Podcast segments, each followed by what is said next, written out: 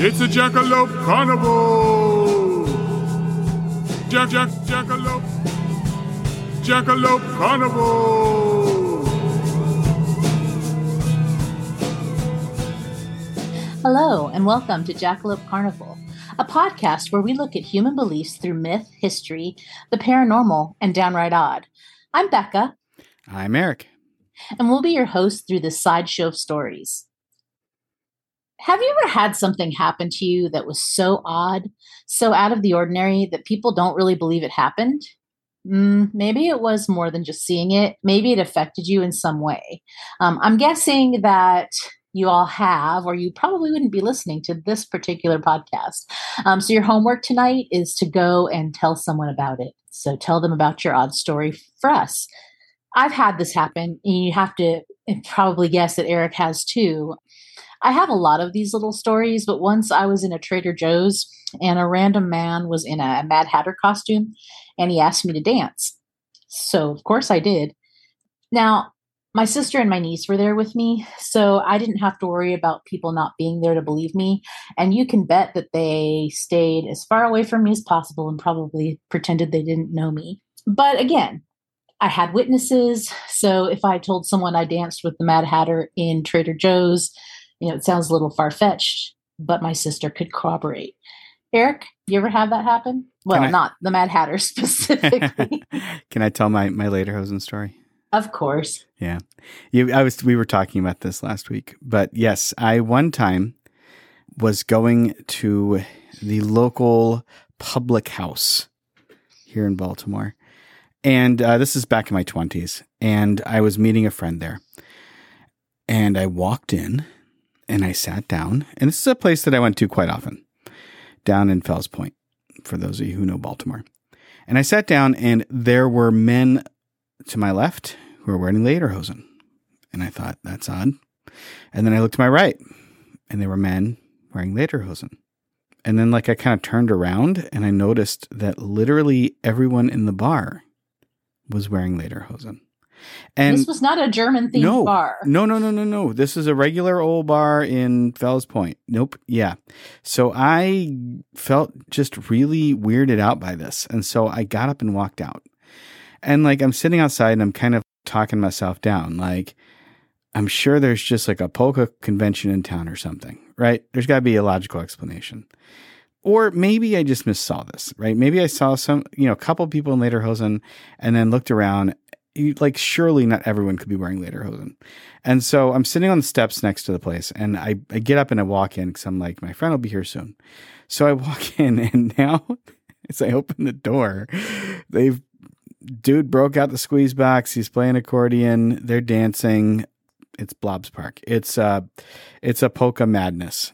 And I spun on my heel and I walked back out and I sat down and I'm I'm going to wait till my buddy gets here and we're going to figure out what to do next. So we're sitting there, and as I'm waiting for him, all of a sudden the door swings open, and in a single file line, every single patron in the bar, lederhosen clad indeed, came marching down the street. And just as the very last one rounded the corner, my buddy came around the other corner, and he's like, "Hey Eric, why are you sitting on the step? Why aren't you inside?" And I was like, "No reason." I'm not even going to try. It's the thinnest, It's the thinnest thread anyway. And I actually can't wait to hear some of our listener stories on this one.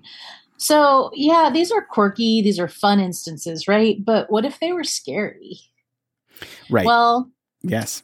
Today, the one I'm going to talk about is scary. Well, actually, both of them are scary, truth be told. Well, yeah. And this reminded me of something that happened in 2016.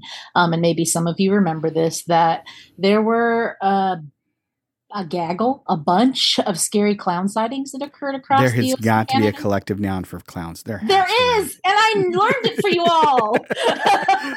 Becca, what is it? What's the collective noun for clowns? So it's alley, an alley of clowns. So here's the thing. That's so much more terrifying. The collective term for a group of clowns is called an alley. Mm. But if you Google it, there are actually a lot of alternatives out there. And I don't believe that mutiny and murder of clowns are real. I think that those are done by people who are afraid of clowns. The anti-clown. Lobby. The anti-clown movement or... Right. Right, wait for it. Coulrophobia or coulrophobics. Those are people who have a fear of clowns. All right. So I think those are probably given in bad faith. The Times of India, I know, out of looking up anything. The Times of India, because there were a lot of different explanations, but they had one that I liked, and it was basically that clowns would put their makeup on in an alley, so it was eventually called a clown alley. And if you have like groups of clowns that go clowning, they will call themselves the such and such clown alley. So a clown group is a clown alley. There you go. I really hope, though, that, and I propose this, that someone out there name an alleyway coulrophobic alley, right? So fear of clowns alley. Wouldn't that be like the best and scariest alley out there? I think there might be a band name in there somewhere, but I'm not. I can't quite. I think it would be like our artsy clown sort of. You're just saying random words. So now. I'm getting out of here. So I'm getting out of this. But basically, this clown sightings, right? This was apparently so serious across the U.S., Canada, eventually the U.K., Australia, and New Zealand that, according to the independent U.K. newspaper, the Russian embassy felt the need to issue a warning to Russians abroad that people were in clown suits acting maliciously in an attempt to, and I'm quoting from their Twitter, which was translated into English, but they said to cause fear and bewilderment. So people were walking around in clown suits, causing fear and bewilderment. Beware travelers. 2015, when Russians' biggest worries were... 2016, when Russians' biggest fears were clowns. So... this happened. They actually believe that the first one in 2016 was in Wisconsin and that this was a promo for a film. So as part of a film promo, they were filming their clowns walking places. And then they had a Facebook and you could say where you saw the scary clown. I don't know why this sort of captured the zeitgeist of 2016, which actually really makes sense to me as I look back. But 2016 scary clowns were the spirit of our time. The more that people thought about it, I guess, the more that people decided to do it, because more than just an urban legend, it appeared that police departments all over, these countries started getting inundated with clown reports. So I think that perhaps this is why it stuck in my head, because I live in one of the states that had a lot of clown incidents. The band name is Clown Reports, by the way. Clown reports or clown incidents? No, I think clown reports. Are we like an ICP tribute band? No. You went there. So a woman near Winston-Salem, North Carolina, said a clown wielding a machete tried to lure her into the woods. And because they had already heard about incidents like these in South Carolina and Florida, because of course Florida. Of course. Police took her seriously, but no clowns were found. A few towns away, children said that clowns tried to lure them into the woods with candy. Was it all just panic? Well, it seems not. It seems like they started having reports that people were firing shots, because America, at the clowns. There was reports of people saying, let's go get those clowns. I don't think any clowns were actually harmed, but there was some hate for clowns. Now, without these police reports, this might have come as something of urban legend, but people had photographs and people had police reports. So what we're talking about today is basically, what sounds like an urban legend, but isn't. And, the clowns didn't harm anyone, but what if they had that actual malintent? And so how would that go down? Well, guess what? Eric's going to tell us a little story that has some similar elements that happened well before our clown sightings. It did. And it straddles the line between urban legend and fact, actually. I went looking around at this. And this is interesting. So let me just let this story unwind. Let me not give you the overview. Yeah, so take a journey with me, if you will. So here in Maryland, we have a couple of native legends. Probably one of the older ones is Snallygaster. Chessie, we've talked about before, actually. But we also have kind of these animal men, like Goat Man. But my favorite is probably now Bunny Man. Although Bunny Man, he sounds like a cryptid, but he's not. He's not a cryptid. He's something different. And he sounds like an urban legend, but I'm going to make my case here for that. He's not that either. And I'm going to do it in three stories. I'm going to tell you three stories about the Bunny Man. Story number one. Play along at home. Spot which one of these stories is factual. So story number one. In 1904 in Fairfax, Virginia, which is one of the counties in Virginia just across the Potomac from Maryland. So for those of you who may not know the geography of Maryland very well, Washington, D.C. is surrounded on three sides by Maryland and then the Potomac River. And just across the Potomac is Virginia. So the Bunny Man stories, they straddle both sides of the Potomac. And so he's been seen in D.C., he's been seen in Virginia, he's been seen in Maryland, all around the D.C. area. So over in Fairfax County, Virginia, which is one of the counties just outside of D.C., in 1904, there was an asylum for people who had been convicted of violent crimes and who were also mentally ill. And they closed the asylum, and they were transferring the inmates to other places. En route in 1904, the bus actually tipped over, I guess because in 1904 buses, were terrible. And people, came violently insane, came spilling out everywhere. And they eventually were able to track down most of the folks pretty quickly. But there was two men who they had a hard time tracking down. One was a guy by the name of Marcus Wallister, and the other was a fellow by the name of Douglas J. Griffin. And Douglas J. Griffin especially was one of the more dangerous men to be on the loose because he had, in the previous Easter, apparently murdered his family. Yeah, it was kind of scary that he was out, running around. So they made a search party and they went looking for these two men. And they were combing the countryside because in 1904, Fairfax County was almost completely rural. As a matter of fact, what I learned today was that Fairfax County was rural well into almost the end of the 20th century. And only started kind of suburbanizing in the last couple of decades. With names of roads like Backlick, this does not surprise me. Yeah, there you go. They were going through the, kind of combing the woods looking for these men, and they kept finding skinned rabbits with sometimes half-eaten. And they were assuming that these were kind of men who were like, in desperate situations and kind of doing what they could to survive off the land, I guess, until they came to an overpass, a railroad overpass. And there hanging from the overpass was Marcus Wallister. And he had been mutilated with some kind of bladed weapon. And there was a note tied to his toe that said, "You'll never find me, no matter how hard you try." Signed, the Bunny Man. And apparently Douglas J. Griffin decided to call himself the Bunny Man. He was never caught after that. And so he kind of, slid into Maryland legend after that. And or hopped. Or perhaps. Hopped, yeah, right? Hopped. Or carved his own path. Sorry. So anyway, yeah. And you can see how that kind of story would absolutely lend itself to campfire stories, right? So you're camping in your local Boy Scout, Girl Scout camp and telling stories. And of course, the Bunny Man story is going to come up because he's still out there, that kind of thing. So that's story number one. Mm-hmm. Yep.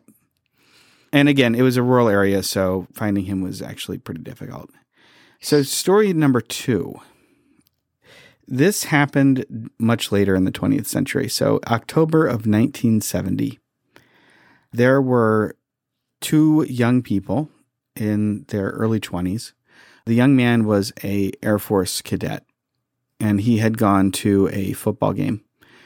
And he was meeting up with his girlfriend, and they were going to a local parking spot to, do cuddly things, I guess. And some dude popped out of the bushes, and he was wearing a white bunny suit. And he screamed something about trespassing. they the kids or the young people kind of gunned the engine, got out of there. But upon them rolling out, this dude in a bunny suit chucked a hatchet through the back window. And so he rolls up to the police station, hatchet in hand, and was kind of like, you know, there's some maniac out there in the hood. You know, here's the hatchet that he threw through my window. But neither he nor his girlfriend were hurt. And so there was actually no official police report filed for this. So it didn't leave much of a paper trail, although the fella did go to the local press. And then story number 3 takes place a little bit later from that in 1971, near the same area of Fairfax County. All this is in Fairfax County so far. There was a housing development. Now, in 1971, things were suburbanizing in Northern Virginia, and they were doing so very rapidly. And that could play into something that we can talk about a little later. But a security guard, who was hired to look at the development during the weekends and during off hours to make sure nothing happened to it, saw a man once again in a bunny suit. This time he saw him clearly, head to toe bunny suit, guy standing on a porch, and he starts shouting at the security guard, talking about, you know, trespassers, and you're all trespassing, and you're ruining things around here. If you don't leave, I'm going to mash you on the head. The guy's quoted as saying, and he starts hacking at the porch with his long-handled axe that he has on. So he lost the short hatchet. He chucked that through the window. So now he's got a long-handled axe he's taking to it. So the security guard's like, oh, crap, I got this guy who's threatening to kill me with an axe. So he goes back to his car to get his weapon.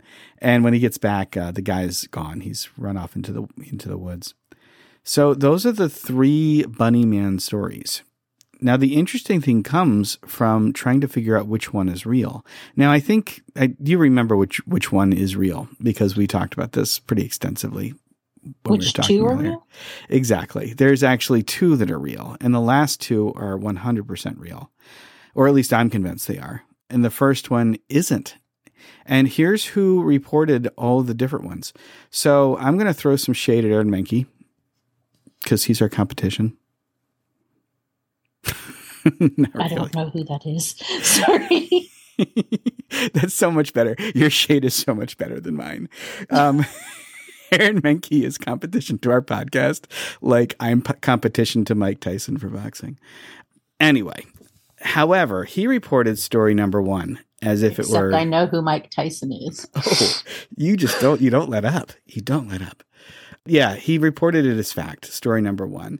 But there's really, even though it has a treasure trove of details, and normally when you get an urban legend, you don't get details like that. As a matter of fact, one of the definitions of urban legends, and there's no official one, but there are several features that I think a lot of folklorists agree upon. One of my favorites comes from a collection of stories called Too Good to Be True, which was collected by Jan Harold Brunvand. He is a professor emeritus at University of Utah, and he talks about, I'm going to actually just quote him here, from Too Good to Be True. He says, the popular fables, he calls them fables, or, you know, he's kind of using different words, but he's talking about urban legends here. The popular fables describe presumably real, though odd events that happened to a friend of a friend. And they're told by somebody who's credible, and they're relaying them in a believable style because they, in fact, do believe them. But it's not truth or fiction, and again, I'm still quoting the Professor Brunvand here, but it's not truth or fiction that defines urban legends. As with any folklore, the defining qualities are oral repetition and variation. The elements, as he kind of puts them out here, are they're told by the teller as if they're real, he expects the listener to believe they're real, they have something odd about them, sometimes even bordering on the supernatural or the fantastic or the terrifying. And then they get told over and over by word of mouth. And in their telling and retelling, there's a ton of variation of them. And that's exactly what I think happened with the Bunny Man stories. Turns out there were a lot of people apparently calling up Fairfax County Library to check in. There was actually a post on a message board way back in the day. I want to say in the 1990s, early 2000s, that gave the first Bunny Man story. And one of the lines in it, because I read a little snapshot of it, and it said, like, check in with the Fairfax County Library if you want to believe it. So lo and behold, there is a fella who kept getting the phone calls And that fella is a person by the name of Brian A. Conley. And Brian Conley is, as far as I'm concerned, he's the Bunny Man expert. Like many of my heroes, he is a historian and an archivist and a librarian. But he works for Fairfax County Library. And the best source I found on the whole internet about the Bunny Man is on no less than the Fairfax County website, the county website, like the .gov funded by the taxpayers of Fairfax County website, where they give... Good. Yeah, they give Brian... They know where their tourist dollars come from. Right. Oh, there's a Bunny Man beer and everything now. Like, they've really kind of embraced this. But Brian Conley's, his account is wonderful, and go ahead and look at it. It's really good. There's also a pretty good account by Matt Lake in Weird Maryland, which is a book that kind of collects Weird Maryland stories, as the title seems to suggest. So, since you talked about her group of clowns being, do you know what a group of bunnies is? Or rabbits? It's not a warren, is it? No, that's where they live, because you're talking about urban legend. So officially a group of rabbits is called a herd, but if you start looking it up, they're saying, like on the internet, it says that they're called a fluffle. I do not believe that for 1 minute. I want that to be true. Really call a group of rabbits a fluffle. I want that to be true. I think that's an urban legend. But I want it to be true so bad. One day maybe. So Brian Conley is the historian in charge of the Bunny Man, as far as I'm concerned. He's the Bunny Man expert. And he really went through and separated the wheat from the chaff, the bunny chaff. Yeah. He went in and took a look, and he dismissed the first story outright. Apparently it was just a posting on, it was like a creepypasta before creepypastas were things. But he then he actually stumbled across a paper by some people in the University of Maryland system who had collected Bunny Man stories from the Maryland side of the Potomac, from Montgomery County specifically, I want to say, probably from University of Maryland. And that led him eventually to a Washington Post article from October of 1970. And the reason why the Washington Post, it's the paper record of Washington, D.C., picked it up is because the first story happens in October. So they're like, woohoo, crazy, Halloween story. And they published both of these things as true. And he then, and I'm saying he being Mr. Connolly here, he takes an interesting tack on the story at the end. He says that this really could be a story about urban sprawl. That if you lived in Fairfax County, you grew up in Fairfax County, it's rural, you're living in farming communities, and then suddenly in the late 60s and early 70s, these housing developments are popping up like mushrooms all over the place. And he was complaining about trespassers. There's even a claim in one of the accounts that he's talking about people dumping things on his property. And so here's a person who's reacting strangely and poorly to...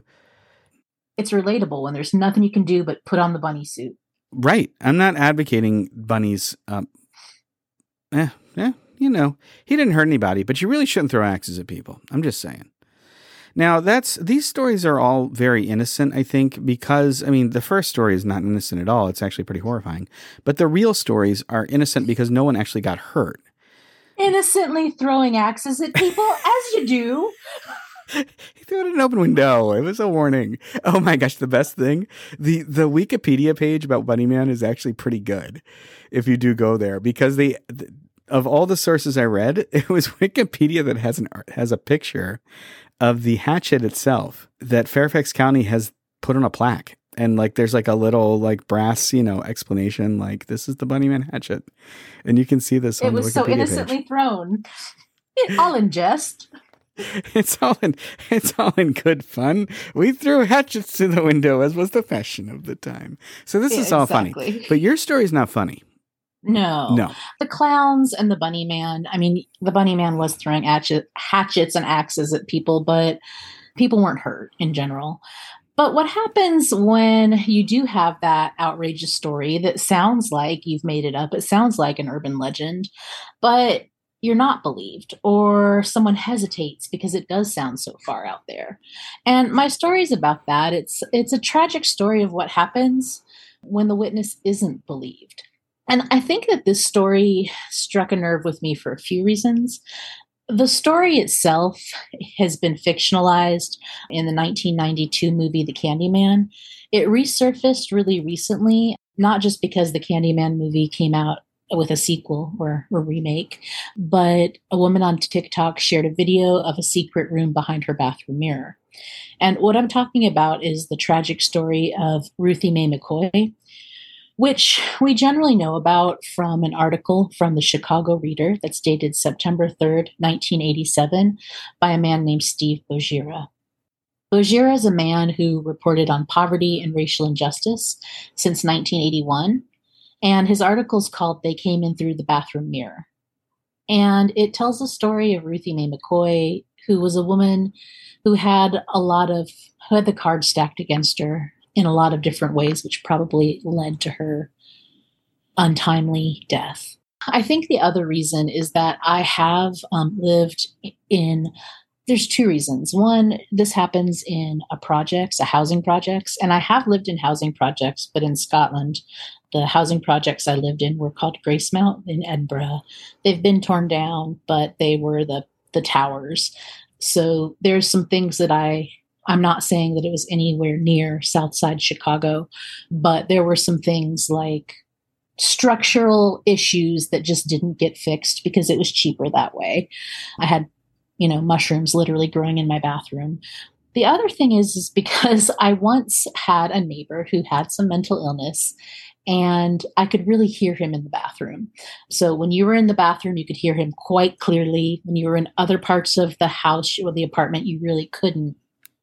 And it scared me sometime. The first time I encountered him, I thought he was talking to his dog. So I heard voices. I thought he was talking to his dog. And I'm going to be honest, even if I had heard voices from time to time and known he had mental illness, I don't know would have really scared me, but there was a couple instances that did. And one was he came over one day, knocked on my door and told me, "Don't call the cops, okay? Don't call the cops." And I was like, what? In the top 5 things you don't want your neighbor to knock on your door and say, that's got to be in the top 3. Yeah. But then he follows it with, "I'm going to be fighting demons all night. It's going to get pretty loud in there. Don't call the cops." So, yeah, I went to the police station. In complete disregard of your neighbor's request. Went to the police station, which they basically, I think that he was known to them, and they basically didn't do anything. They were probably like, "What a Karen, can't a dude fight demons in his own home? He's not hurting anybody but demons." That eventually, I lived next to this man for 2 years. Eventually, I got used to it, except for one day when he was trying to screaming break through the walls and hitting the walls with a crowbar. This was all pretty much, I kind of would avoid the bathroom because I could hear him talking very, very clearly. So that and the mushrooms that were growing in it. So anyhow, this story is about a bathroom that had some weird construction. So apparently what was going on was she was living in these housing projects called the ABLA projects, and they had an architectural problem. It seemed to be, to the people who designed it, a good idea if you took off the screws in the bathroom medicine chests. You could take them out, go into the wall, and you could reach the plumbing. So they wouldn't have to, cut open walls and paste them back together to get to the plumbing features. This was a problem because your neighbors could get into your building. So the apartments connected, some say below and above, and then the ones that had bathrooms with their mirrors against each other. And so people had been breaking into two homes, especially if you had a vacant apartment next to you in these Chicago housing projects. This was something that residents knew. They said some residents would tie their doors closed at night, as you would. They would put furniture in front of the bathroom door so that people could not get into their homes. I don't know how seriously this was taken. I've heard people tell of this, but I haven't seen any documentation. But what we do know is that on April 22nd at 8:45 p.m., 911 got a call from a frantic woman who turned out to be Ruthie Mae McCoy. And Ruthie Mae McCoy had struggled with her mental health. She was known for being kind of paranoid and seeing things. This is all documented. So possibly the police knew her. Possibly she had called 911. I don't really know. But we do know is that she calls 911 on April 22nd, 1987 at 8:45. I'm going to quote Bogira, Steve Bogira, who wrote the article that we know about her from. And what she says is, "I'm a resident at 1440 West 13th Street, and some people next door are totally tearing this down, you know." And she's frantic, and she's trying to explain what's going on. And the dispatcher says, "What are they doing, ma'am?" And Bogira goes on to say, "McCoy's response is unintelligible on tape, but apparently the dispatcher caught her gist. 'They want to break in?' he asked. 'Yeah, they throwed the cabinet down.' Dispatcher: 'From where?' McCoy: 'I'm in the projects. I'm on the other side. You can reach my bathroom. They want to come through the bathroom.'" The dispatcher seems pretty confused that what she's trying to report. Although, I don't know, Eric, does that seem kind of clear to you? At the very least, it seems like a woman in distress and there's someone trying to break in. Yeah, so it does sound like someone's trying to break in, but the 911 dispatcher writes disturbance with a neighbor before he sends the cops out. So he does send the police to her, but not to answer a break-in, to answer a disturbance with a neighbor. So that might have been the first thing that happened, that he misunderstood her or thought, what is she talking about? They're on my bathroom. They want to come through the bathroom. And so the police come. It took a little bit time to get there. I think they had a pretty good response time personally, because I think they were there by like 9:05 or something, 20 minutes. And, you know, maybe they took a little longer because they just thought it was a neighbor spat. And also it's in the projects. It's in a place where they probably got a lot of calls and didn't rush there. They probably didn't think it was anything important. But around 15 minutes of McCoy's original call, neighbors had called in 911 and said they heard gunshots. So the police have had many calls at this point. By 9:10, there are 4 officers and they're pounding on her door, but she's not answering, obviously. They tried calling. They asked for her number. The phone's not ringing. I mean, the phone's ringing. She's not answering it. They tried to get a key. So they actually leave, go to the, you know, management or the center of the projects to get the key. It doesn't fit. So there's all these little things. They're like, should we break the door down? So they don't break down the door. And it's explained in this article that they're told that the person who's in the apartment can sue them for breaking down the door. It sounds a little iffy to me, but whatever. We know that by 9:45, they're gone. They can't get to her. They call it a day. The next day, though, they get another call. Because McCoy has known, she talks to people, she's known around her neighborhood, and she usually visits this neighbor. And this neighbor says, look, she usually comes by and she hasn't. So eventually the police go out again, but they don't go out again until the 24th. So mind you, she calls 911 on the 22nd. It is now April 24th. They figure out how to get in the apartment without breaking down the door. And they find McCoy in the bedroom, lying in a pool of blood. She'd been shot 4 times and she's dead. So what happened? Well, again, she lives in this bad housing project in the south side of Chicago. We know that there's this flaw where indeed people can get through her bathroom medicine cabinet. And that's apparently what happened. Some people had seen her. She had gotten extra money on her disability check and she had bought some clothes. So she now has enough money where she's thinking of saving up, thinking of moving out, and she's able to buy herself, you know, everyday things. So people know she has a little more money. They come in intending to rob her and they also kill her because people aren't quite sure what she's saying or if this is real. So it does sound like an urban legend. It has all the makings of an urban legend, someone coming through your bathroom mirror. Right. And if you don't know the backstory about the hardware and you're like, someone's coming through my mirror to kill me, that sounds like either supernatural or insane. Well, and she had been treated for some mental illness. So again, is she someone who, you know, had called 911 and she was known? I doubt it. I think truly that they just didn't quite understand. I know, and this is what when she says they throwed it down, I personally have during stress, or sometimes if I'm trying to say something, I'm too excited. Sometimes I'll say words not quite right. Sure. Infamously, I saw a woman, I was in Colorado Springs with my sister, and I saw a woman in the wintertime crossing the street wearing no pants, and I wanted my sister and my niece to see it, so I'm like trying to get the words in. I said, her pants was off, pointed, pointed, pointed. Or that infamous time with the nun with go-go boots during the time when the squirrel stole your bag. Yes, exactly. Yeah.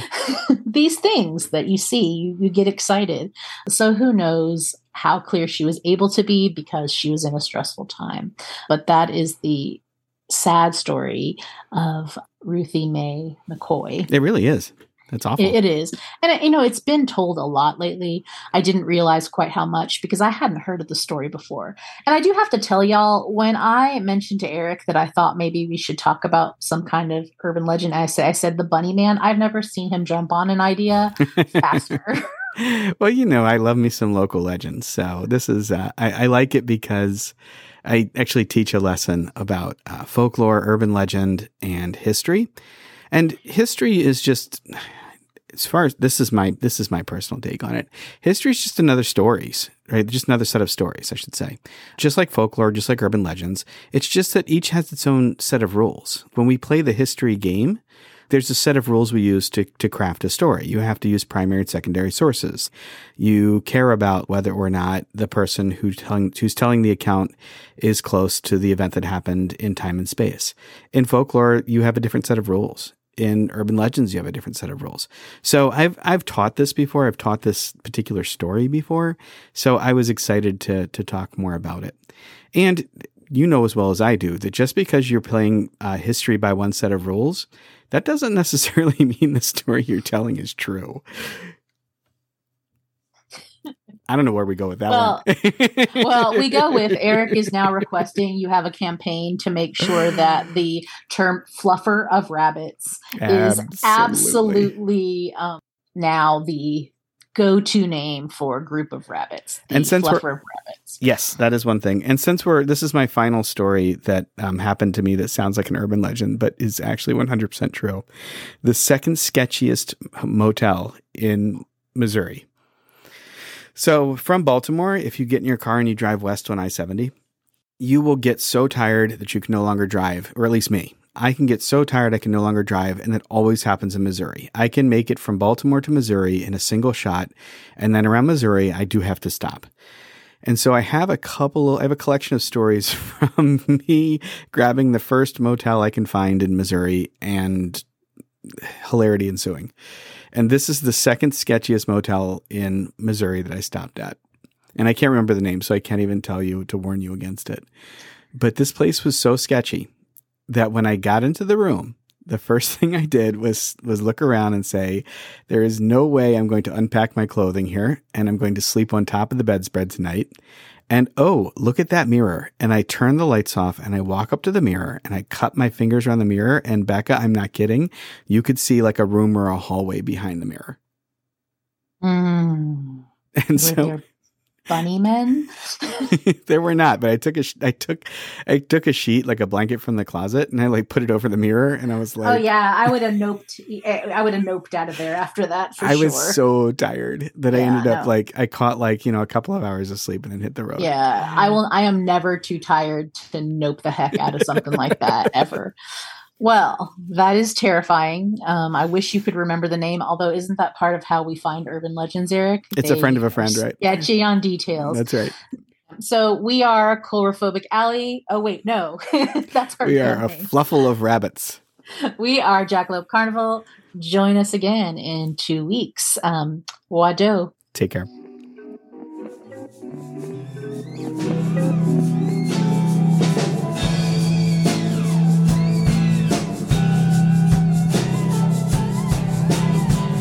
Jackalope Carnival!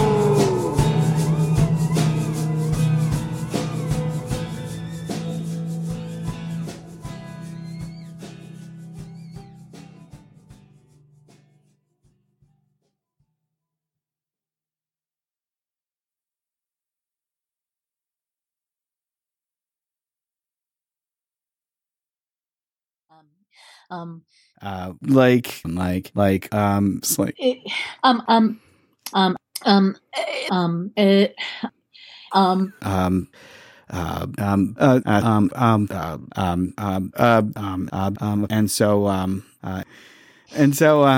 is what the quote is.